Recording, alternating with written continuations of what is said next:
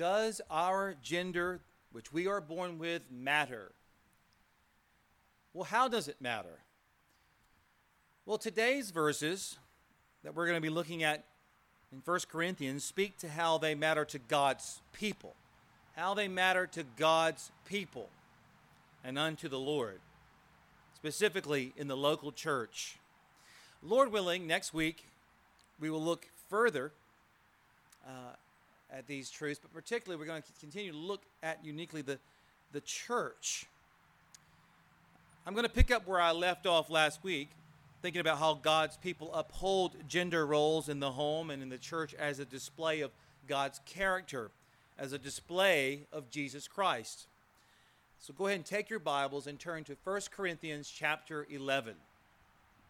1 Corinthians chapter 11. This is one of the most difficult passages in the New Testament because it's so foreign to us. But I think but by God's grace, we can really glean clear truths for our lives from this passage. I want to say from the outset, we need to remember what kind of letter we are dealing with here. 1 Corinthians is a unique letter, as you know. Paul is answering questions and responding to reports about this church. So when we read it, we enter into the middle of their conversation. We have Paul's answers. We do not have all the questions that the Corinthians wrote to him. We don't have the questions they wrote to him about there. And so we don't have the full report, but what we do have is the apostolic doctrine applied. We have clear implications of the gospel explained. The current t- context is an um, as an entry, as, is entering us now into a different part of the letter of practical problems around corporate worship. You got to remember, as you read this letter, you see that they were a disaster in so many areas of life, and it just makes sense that there was messiness in the church gathering. Apparently, couples were coming to church gatherings in such a way that they dishonored the roles they had signed up for in marriage People were playing favoritism against one another in their observance of the Lord's Supper. I'm not joking, uh, some were even getting drunk. Can you imagine? If you keep reading uh, 11 through 14, you'll discover they were out of sync in corporate worship with their desire to display themselves. Look at my gifts. Uh, they prioritized, as you might expect, self expression more than edification. They forgot how to love as, has, as, Paul, as Paul has shown them throughout this letter. This is a church full of members who love themselves. Paul has again and again showed them how to apply the gospel. That means he has taught them how to get their eyes on Jesus.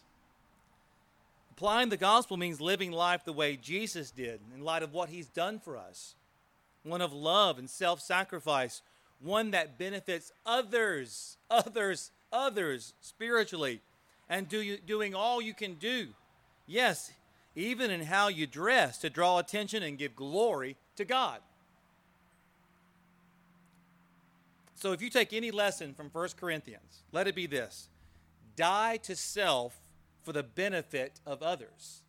That's a good key lesson to take from 1 Corinthians. Die to self for the benefit of others. This is the way of Jesus.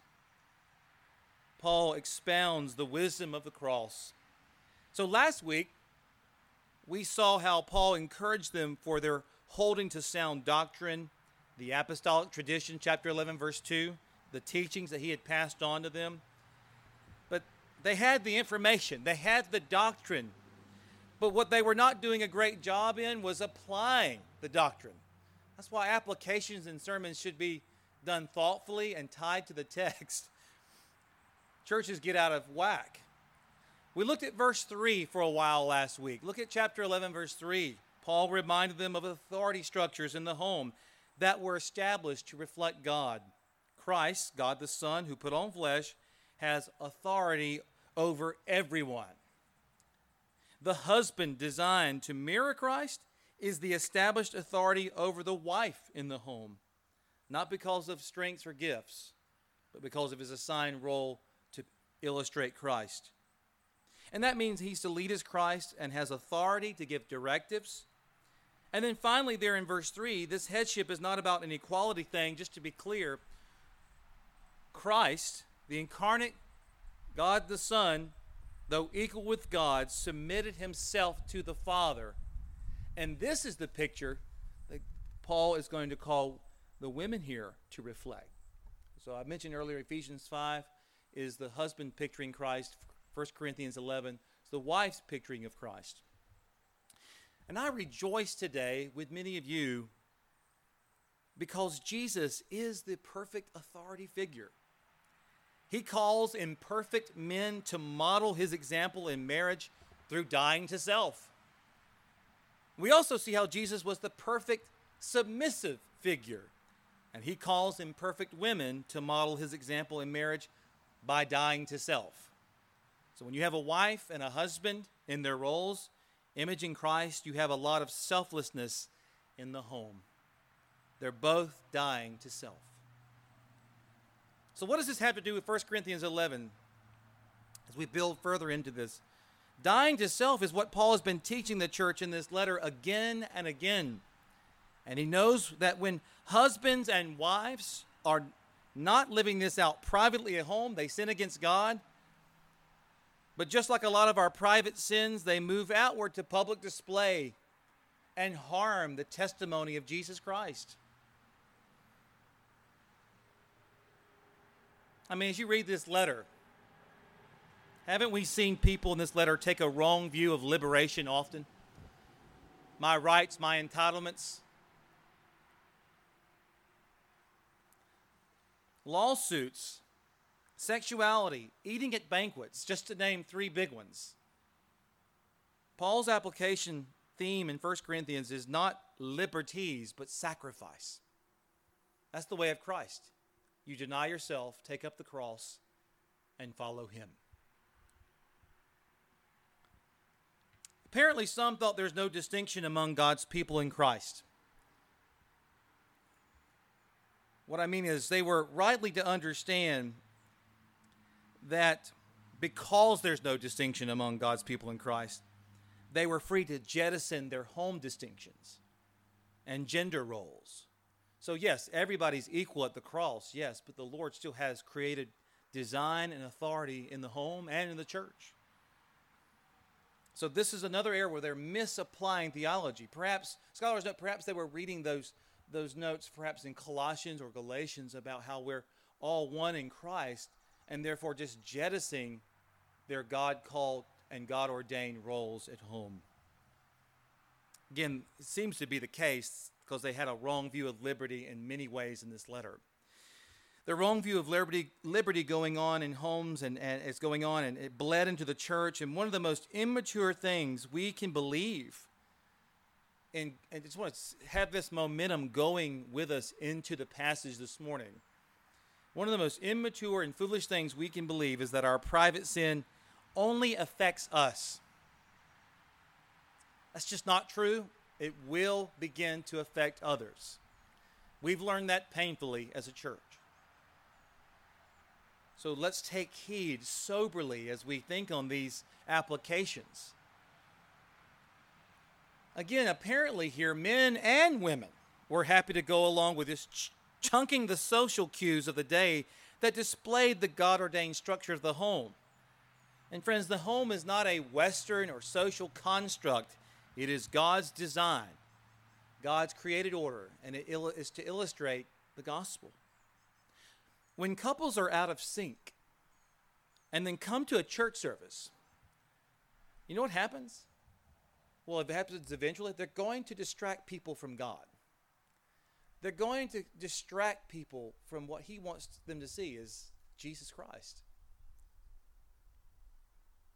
They can be, begin to act so independent of each other that their union looks like it's headed for disaster. It hurts the church because they're displaying themselves now in such a way that distorts Jesus Christ, dishonors him. And true believers around them are struck by that. There's something in a Christian that looks at it and goes, that doesn't look right. There's something off here.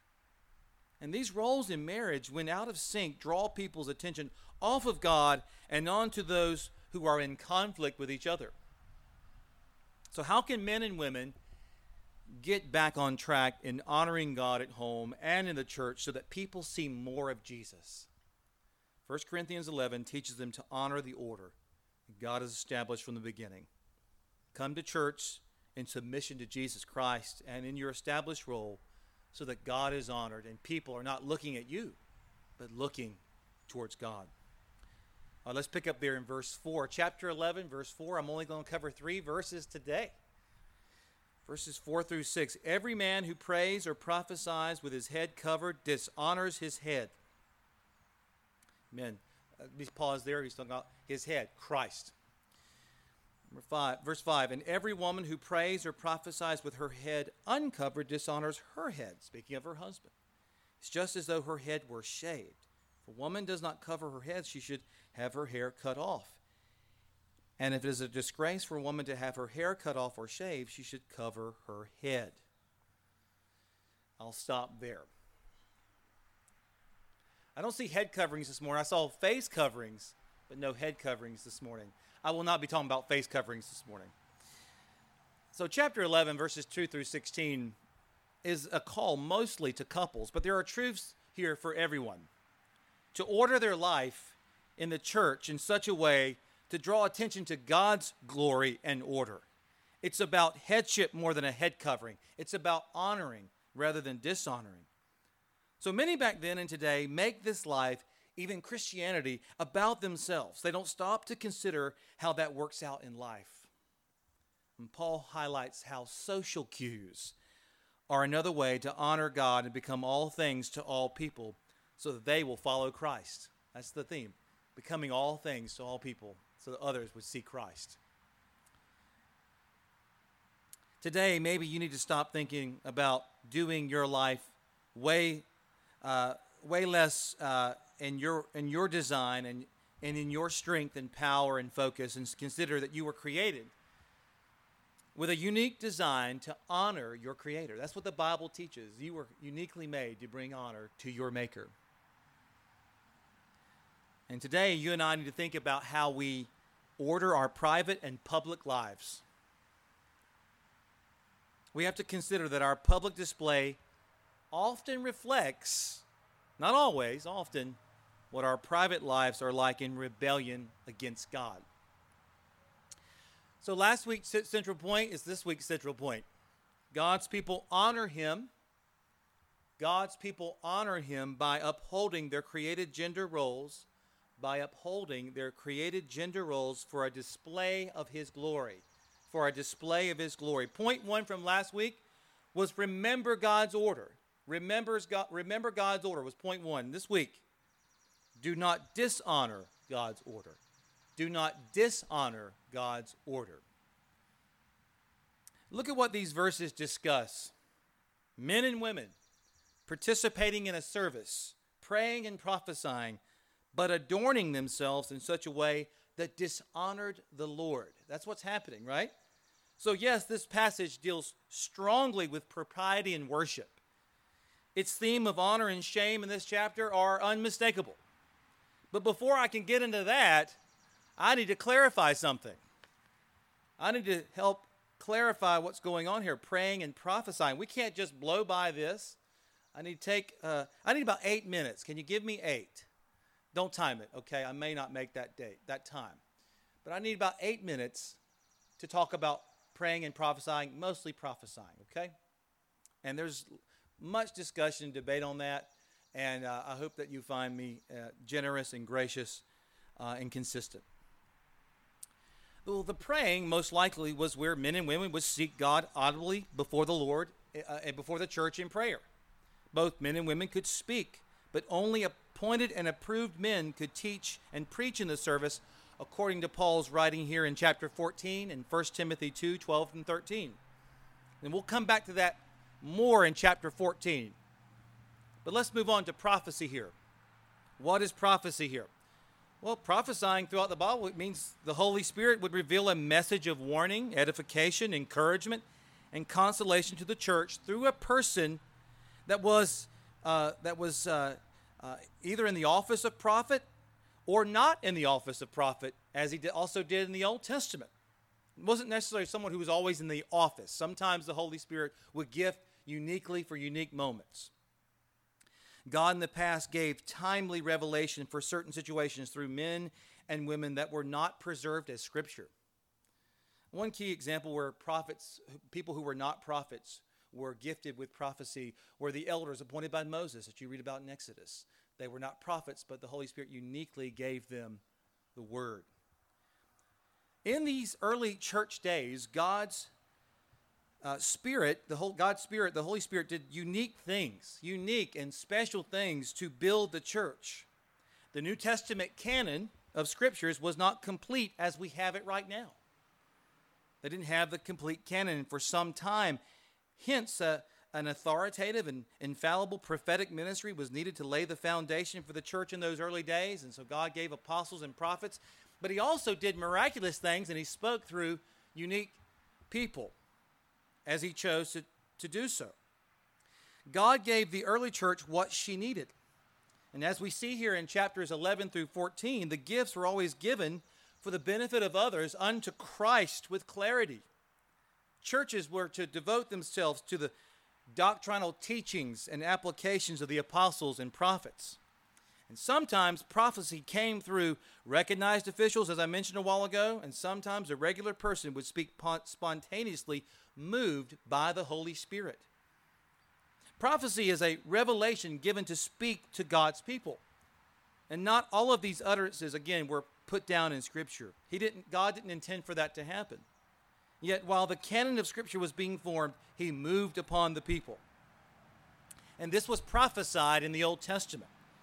Joel chapter 2, verses 28 through 29, speaks of how God would pour out his gifts of the Holy Spirit on men and women. That uh, it was said this would happen in the days after Messiah. Joel chapter 2, 28 and 29, and afterwards I will pour out my spirit on all people your sons and daughters will prophesy, your old men will dream dreams, your young men will see visions. Even on my servants, both men and women, I will pour out my spirit in those days. So, just to be clear, these were inerrant utterances given to individuals by the Holy Spirit. They weren't sloppy sayings like, the Lord told me to do such and such, as you hear people flippantly throw that around today. It wasn't like that. These were movements of the Holy Spirit miraculously among God's people. But as the New Testament teaches, prophecy was to be put to the test formally. You can find that in 1 John, 1 Thessalonians. If you were proven false, you could be put out of the church. 1 Corinthians 5 style, you could be removed.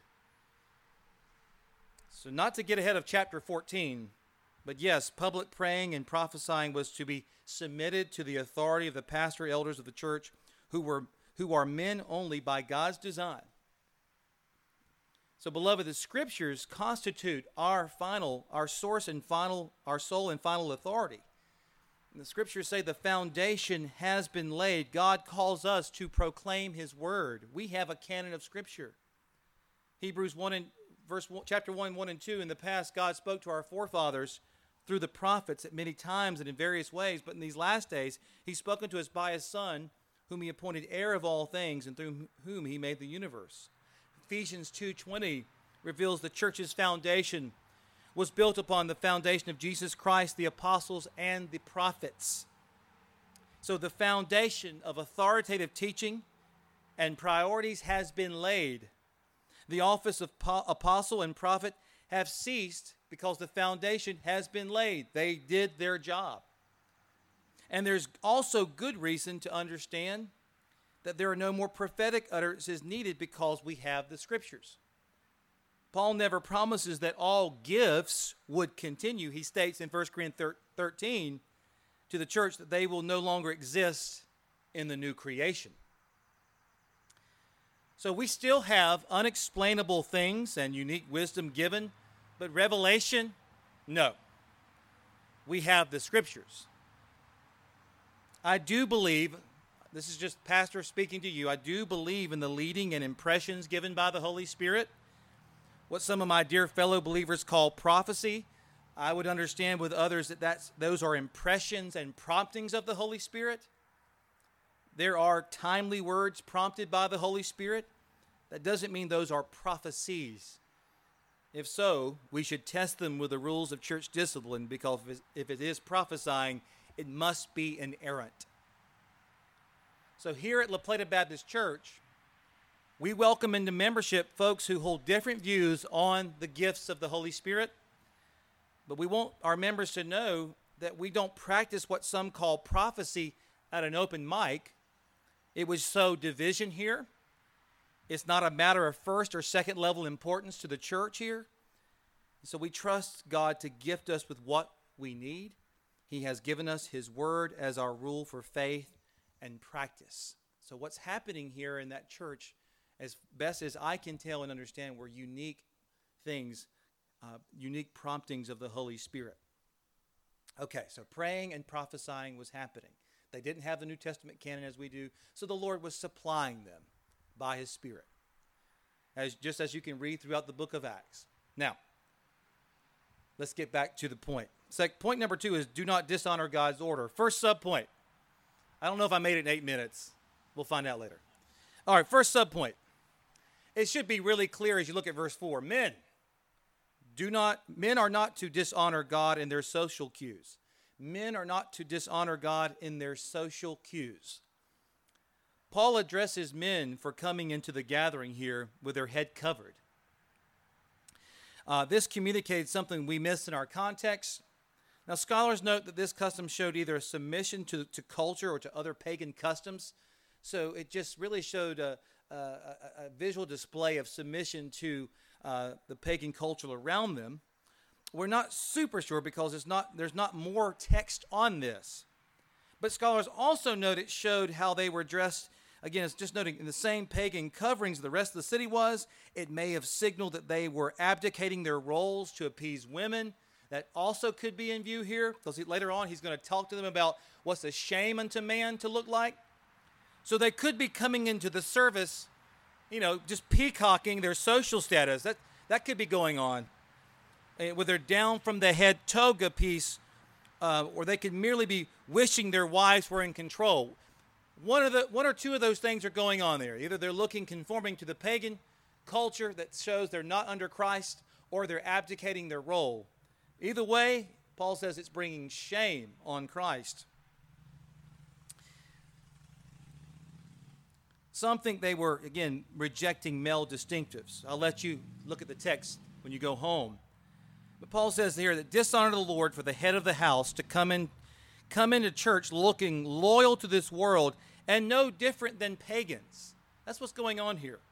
The man who did this shamed God because when he came into the church service looking like this, we know for certain he was drawing attention away from Christ and saying, Everybody, look at me. What he was doing drew great attention to himself.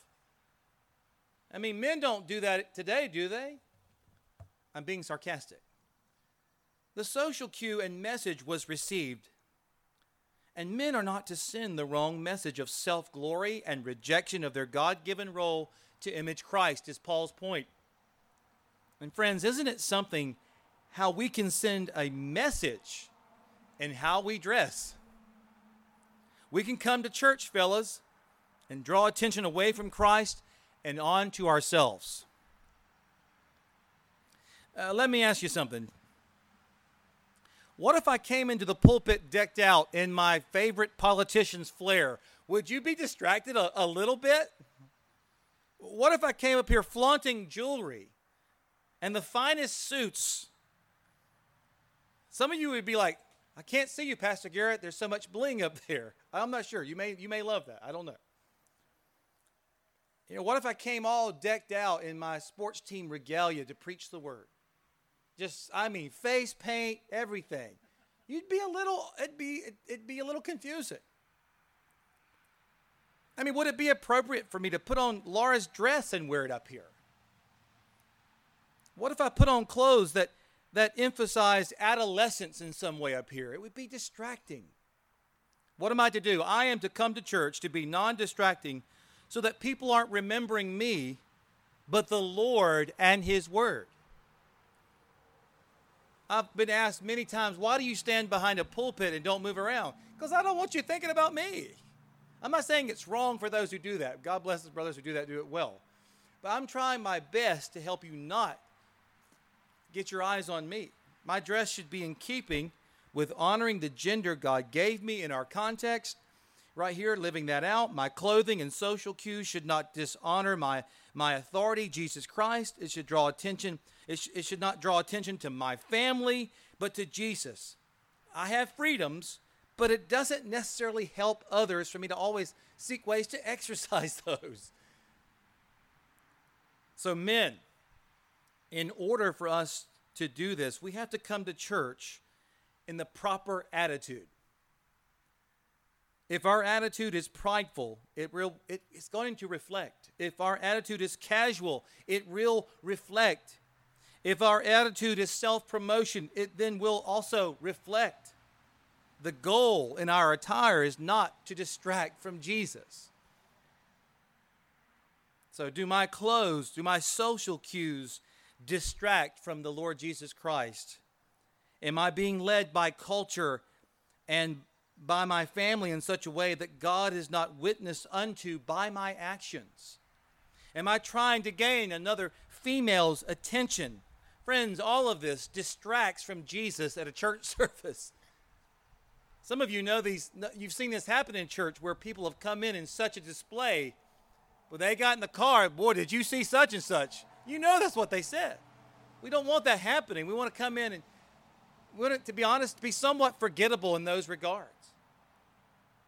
Husbands, do people look at your wife and think, poor woman, her husband sure is a handful. He's pretty selfish and self promoting guy. Gentlemen, don't we want them to say, I see Jesus in him? Look at how he consistently leads by example, dignified but not vain.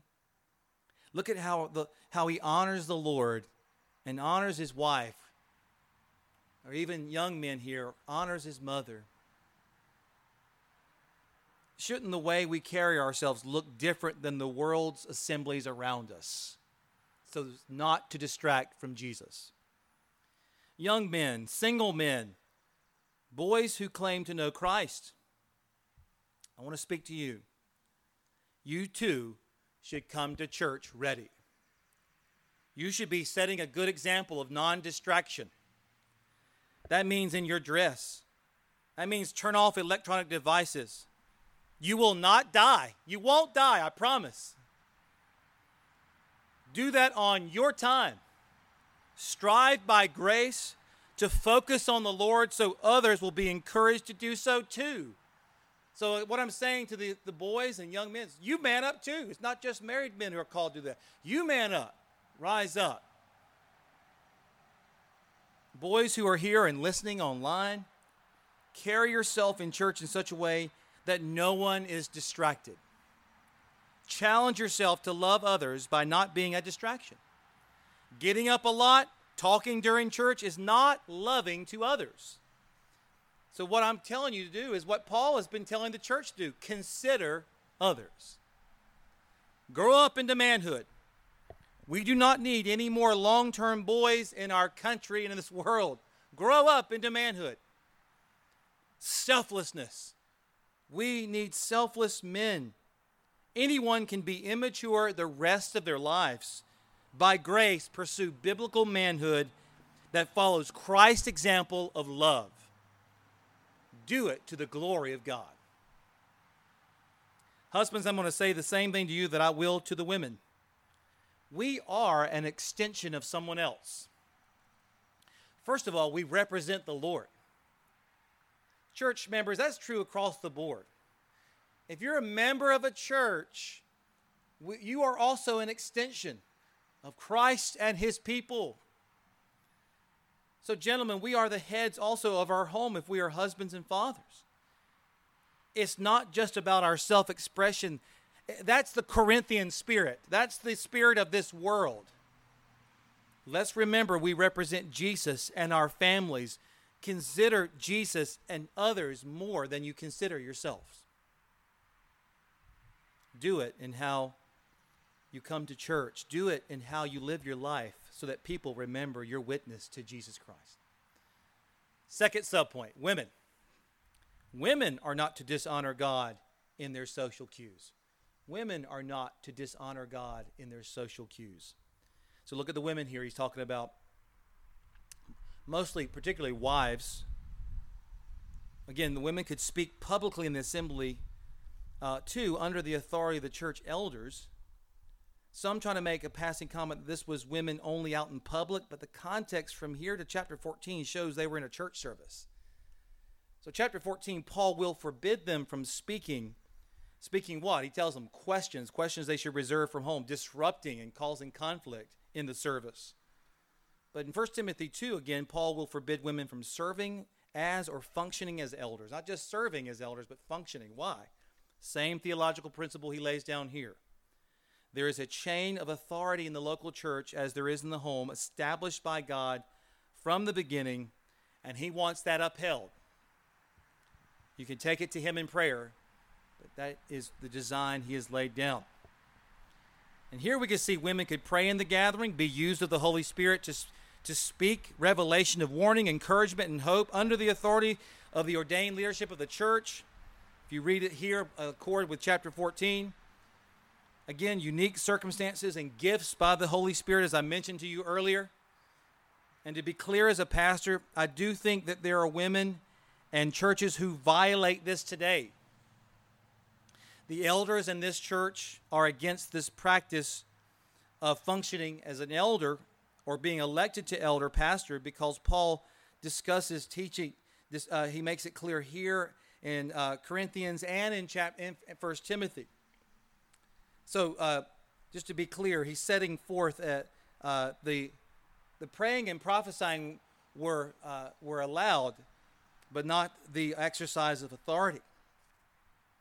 And today, in our own services here at La Plata Baptist Church, women read the scriptures, scriptures, the prophetic recorded word, uh, as permitted here in 1 Corinthians 11. They do not teach and exercise shepherding authority in the assembly. In our Sunday night prayer time, they also participate in prayer, and we understand that not to be out of step with 1 Corinthians 11 through 14.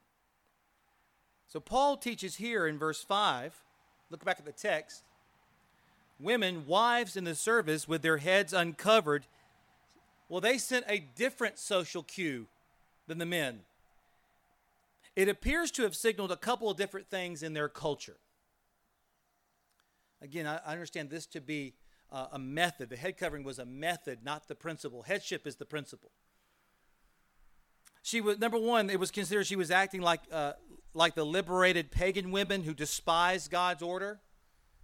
So there's ancient um, uh, text and there's uh, old artifacts that, that display that. Or number or two, she was signal. It could be also, according to older resources, she was signal, signaling that she was available to other men. So remember from the context again, headship, head covering is the method, headship is the principle. In coming to the church gathering like this in that day, she was as bad as the man in verse 4. She was drawing attention to herself because people in that culture were distracted by this. The head covering is still present, by the way, in many parts of the world. So I want to be clear I have nothing humorous to say about head coverings. I'm not making fun of them whatsoever. In fact, they're very, they're, in many cultures today, they're still upheld and practiced in a dignified way. I want to be clear I'm not mocking that, and neither should you. You shouldn't mock that culture's practice of that. Uh, it's, it's seen as a garment of honor, of submission, of propriety. It's not universal, though.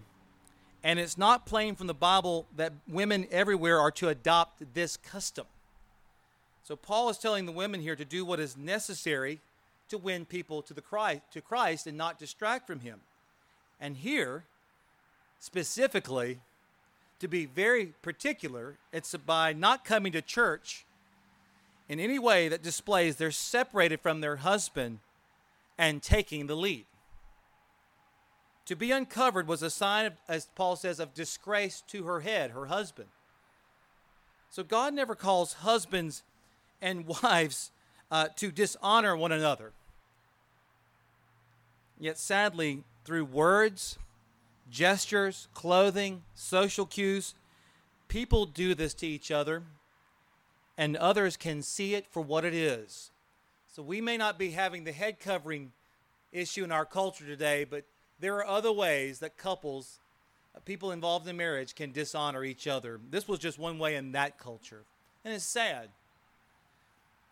It made me made me think. Remember when TV when TV shows had husbands and wives that honored each other and how they spoke to each other? Remember that?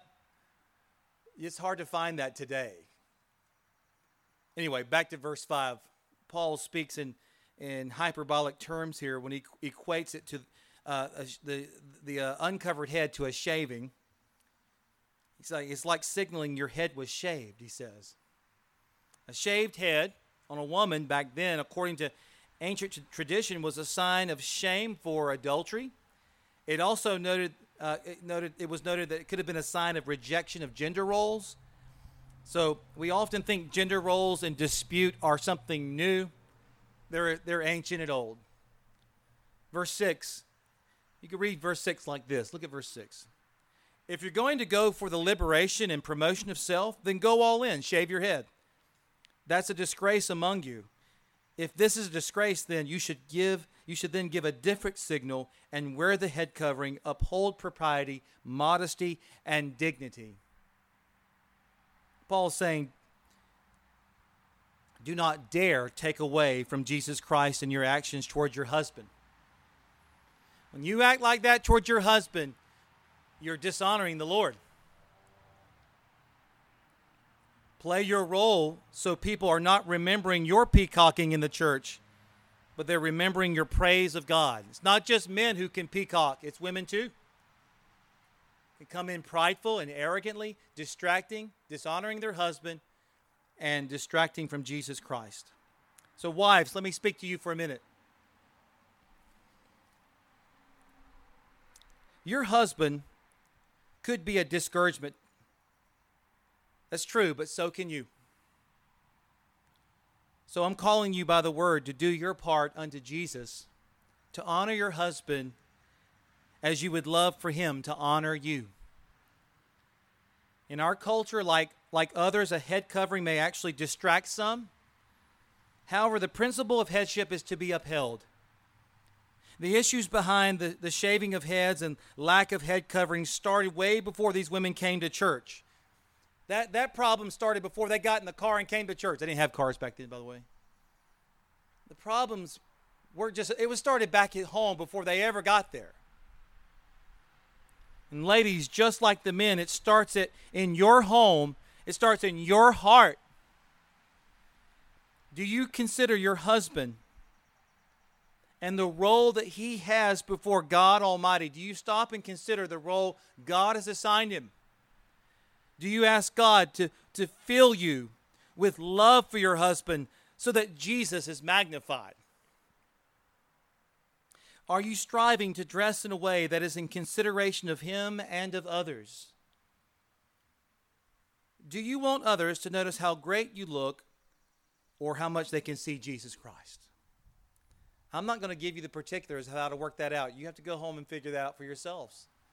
You talk to godly people. But when you and I, when we all start there, we begin to discern better about how we dress. We begin in our homes with how we are doing in our relationships. Single ladies, if at all possible, and if you're still able to, honor your father as best as you can. Honor those uh, those members around you in worship by doing all you can not to seek self-glory. Value propriety, value modesty, care for your fellow church members. Don't dress for church like the world like the world does going to the club. That's not that's not the right standard. Dress for church in such a way that men are not distracted and women not offended. Take a loss of freedoms as Jesus did so that others are helped. You know, one day when you're an older woman, you will be glad you did. Let me talk to parents for a moment. Parents, are we passing down propriety? Are we passing down propriety as worship to our children? Uh, children do not know instinctively how to carry themselves most of the time. I have family that work in education, friends that work in education, people that work in social work all around.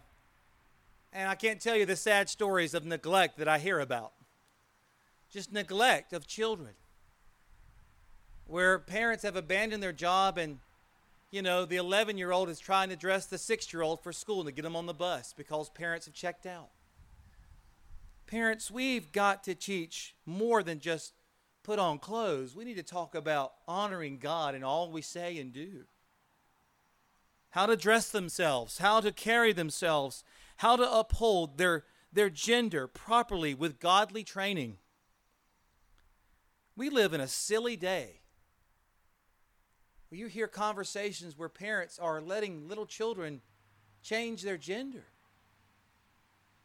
And then later on, that child grows up and goes, Boy, I wish they hadn't given me that therapy. I wish they had not done that to me. I wish they would have said, I'm the parent, you're the child. Parents, we've got to instill in them God's vision and gift of gender. Teach them to adorn themselves properly. So, parents, are you talking about this often? Are you modeling this to your children? Boy, I didn't like it when my parents made me get dressed for Sunday. And we had to really dress up for church back then. I mean, I'm not going to I can't go into too much of it, but there was a lot of effort. but I appreciated my my father who worked like a dog all week. Um, he modeled what it was to put his best foot forward on Sunday, not to be distracting, not to look proud, but to soberly go to church. I'm not making a commentary on clothing. I just remember the spirit, that, that, that what I was taught in heart. I have nothing to say to anyone about that right now, anything like that at all. Just I appreciate my parents teaching me that.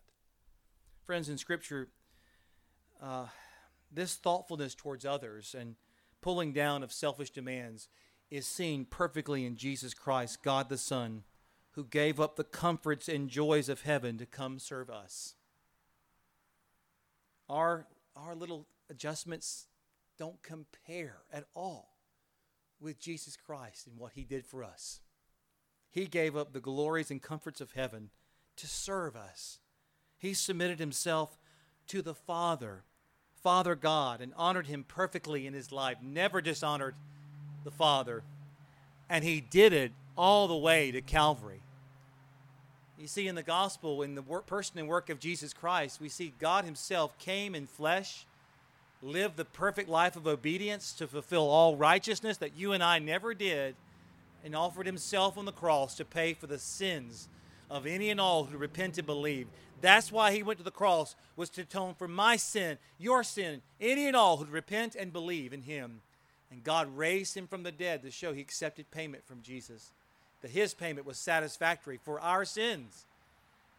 The Bible calls us to repent of our sins, take God's side against our sin, and trust in Jesus Christ alone and be saved. Do you want to be forgiven of your sins, forgiven of all the ways we have failed to image God, forgiven all the ways we've lived so selfishly and promoted ourselves to no end with great shame?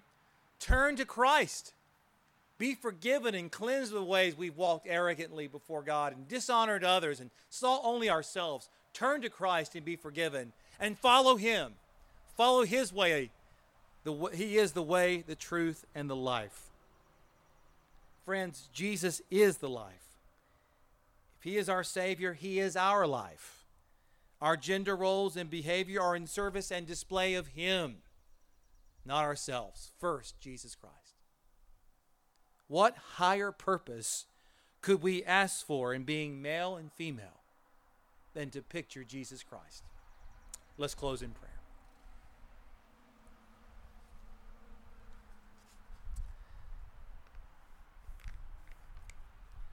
Our great God and Father, we praise you for the gift of gender.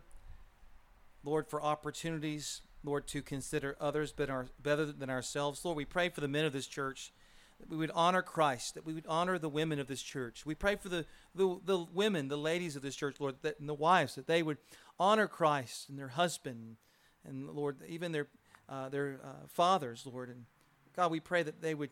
Uh, we would all be conforming to picture Jesus Christ more and more. Do this, Lord, to display yourself. Make us a strange and peculiar people, Lord, fulfilling our roles, Lord, exercising the authority you gave us. In Jesus' name we pray. Amen.